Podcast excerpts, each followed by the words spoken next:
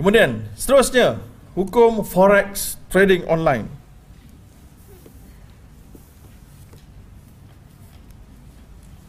Forex trading ada dua jenis forex. Ya. Jadi keputusan Majlis Fatwa Perlis perdagangan mata wang secara online melalui platform-platform sama ada tempatan atau luar negara diharamkan. Sama ada dijalankan oleh individu atau institusi perbankan dan lain-lain. Ha, itu dia statement pendek dia. Semua forex trading haram. Walaupun ada orang dia berhenti kerja sebab main forex trading. Ada orang kaya buat main forex trading. Tapi kaya tak semestinya bahagia. Ha, baru saja saya ada seorang kawan kenalan seorang profesor di universiti. Dia mengaku pada saya bahawa dia main forex trading. Dia tak peduli pendapat yang saya dah war-warkan majlis jakim pun beritahu haram dia tak peduli dan dia main untung banyak tuan-tuan banyak juta satu juta dia dah dapat dan dia pun mulalah sombong dia kata. Cerita saya. Dia makan pun tak nak makan kat gerai-gerai biasa, nak makan kat hotel. Ha, lepas tu cakap dengan orang pun dah sombong. Macam-macam lah. Solat pun dah mula uh, ter terabai. Eh. Doa pun dah tak berdoa. Kaya, dia jutawan. Tiba-tiba dia kata satu hari tu dia tengah melabur tu. Dia tengah trading tu. Dia terlupa nak buat stop loss ha, dia ada stop loss punya button dia tertidur sebab dia tengok naik dah harga tu dia tengok relax ah dia pun tertidur naik punya naik punya naik dia tidur dia bangun tidur semua dah jatuh dia rugi satu juta ringgit ha, dia kata satu enam bulan dia tak cakap ha, dia tak cakap dengan orang kat luar lah family tu mungkin cakap lah puasa tu enam bulan ha, sewel sekejap Uh, pergi umrah baru dapat kekuatan balik. Sekarang dah waras balik. Ah, tuan-tuan eh. Profesor tu. Ah, bukan main-main. Profesor. Kan? Tapi dia mengaku, ah, ini tak ada berkat tuan-tuan, tak ada berkat. Eh?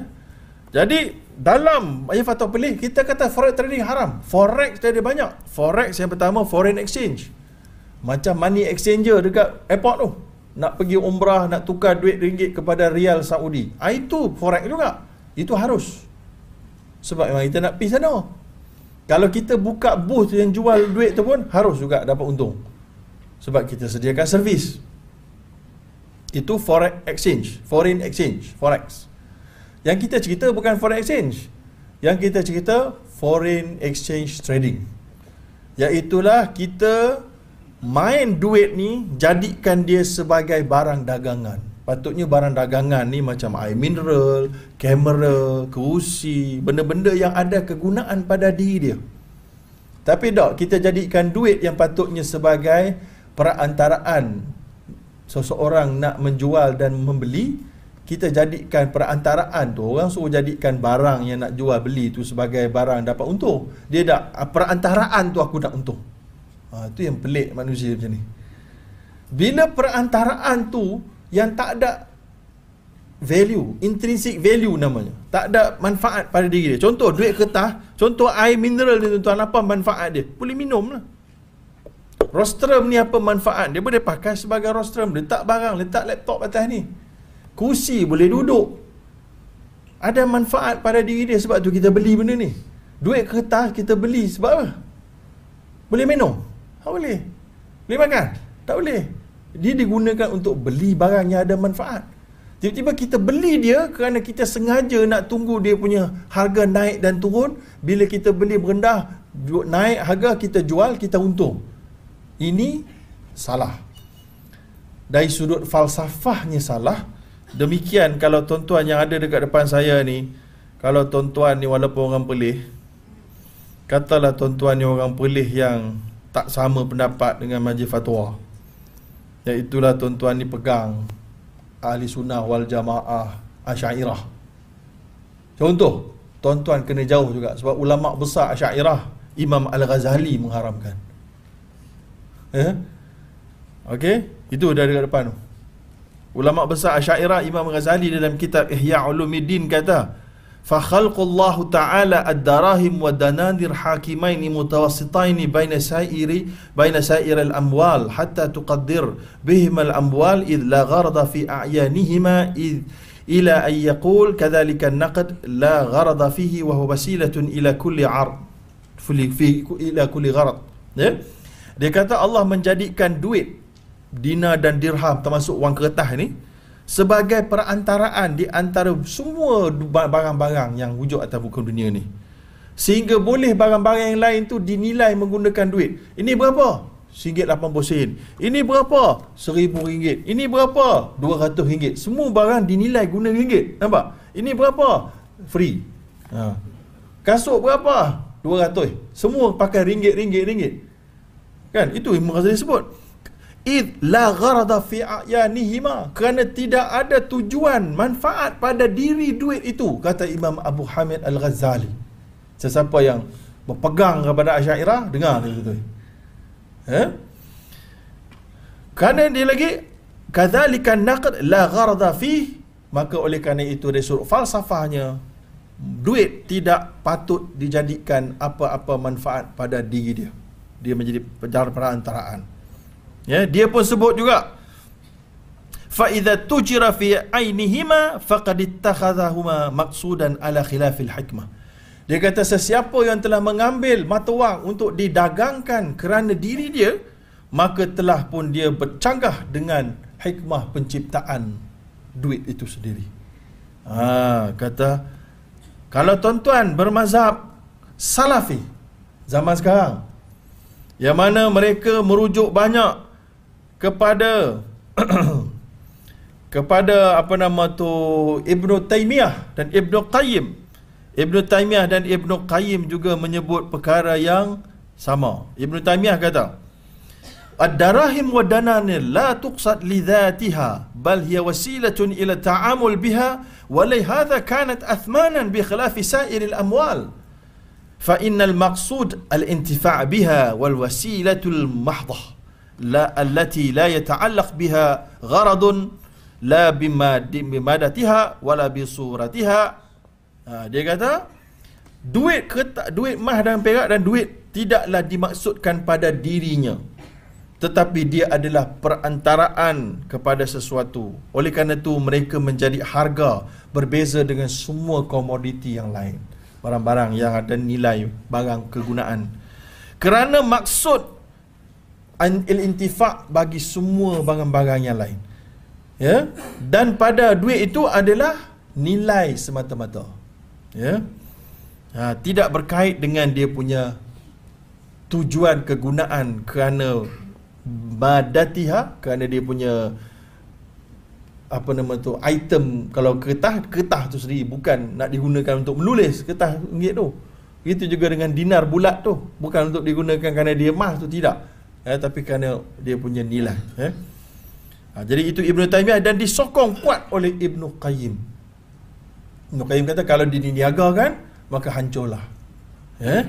maka kalau tuan-tuan ni pula geng yang betul-betul respect kepada falasifah maka toke falsafah tuan-tuan selain daripada Al-Ghazali Imam Ibn Rushd pun mengharamkannya juga Imam Al-Qarafi pun mengharamkan juga.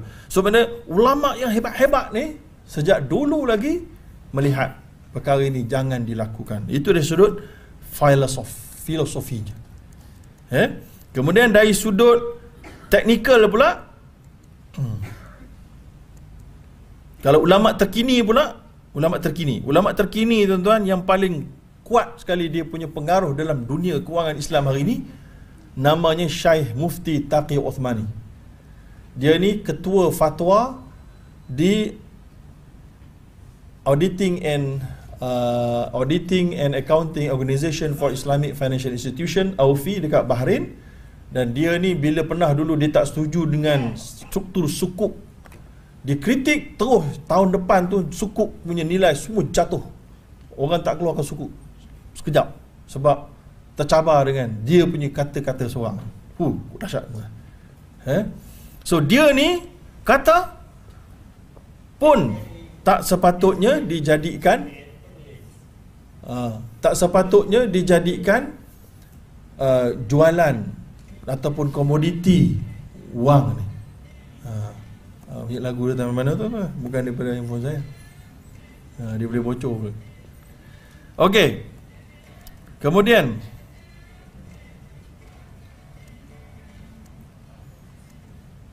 Okey, tadi fatwa pelih mengharamkan kerana sebab yang pertama tiada secara tunai dan serta merta. Ini teknikal pula. Tadi secara filosof, filosofi. Tapi fatwa pelih tumpu kepada teknikal dia lebih iaitulah kerana tak ada takabut secara hakiki ataupun hukmi.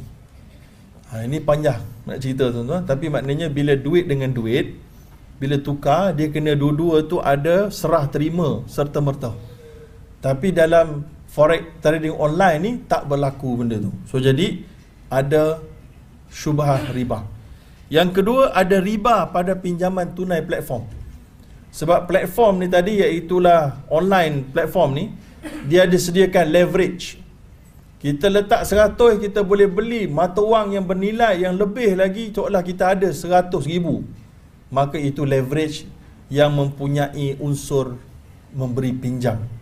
So dalam hadis Nabi sebut bahawa uh, tidak boleh gabung apa nama tu pinjam dan juga uh, jual beli. Yeah? Pinjam dan jual beli. Jadi platform ni dia bagi kita pinjam sebab kita ada 100 kita boleh beli dengan harga nilai sebanyak 100 uh, seribu ataupun sepuluh ribu so mana datang lagi sembilan belas ribu tu eh, mana datang lagi sembilan ribu tu datang daripada seolah pinjaman oleh pihak platform bila dia pinjam patut pinjaman tanpa faedah tapi sebab dia pinjam untuk kita guna platform dia platform dia guna tetap cuma kena bayar so maknanya itu jual beli so digabungkan di antara pinjam dengan jual beli hukumnya haram ha, contohnya gini saya bagi pinjam pada orang A RM100 dengan syarat uh, kena beli saya punya selipar. Uh, jadi orang tu pun terpaksa beli selipar saya sebab dia segan dia dah pinjam duit saya. Uh, jadi dia dah jadi riba. Dalam hadis Nabi ada ada sebutkan tidak boleh digabungkan uh, di antara apa nama tu jual beli dengan pinjam. Uh, jadi itu adalah yang kedua.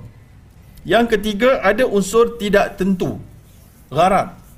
Kerana identiti penyedia platform. Penyedia platform ni kita login, register login. Kalau dia hilang, duit kita adalah akaun dia tu, hilang terbang semua. Kita pun tak tahu nak report kat siapa, tak tahu. So jadi dekat situ ada lagi gharar yang besar. Kemudian ada juga unsur maisir iaitu judi mendedahkan pedagang kepada peluang untung risiko bergantung kepada spekulasi pergerakan nilai mata wang yang berada di luar kawalan Ya, ini adalah unsur-unsur sampingan. Ya, so jadi semua ini tergabung jadilah fatwa mengharamkan forex trading online. Jadi jangan tuan-tuan kata, "Abi ini uh, bank pun ada buat." Uh, bank bank konvensional je buat tuan-tuan. Bank konvensional riba pun dia buat. So jadi forex ni dia tak kira dia boleh belaga. Tapi Islamic bank tak dibenarkan buat. Tak ada Islamic bank yang buat benda ni tuan-tuan.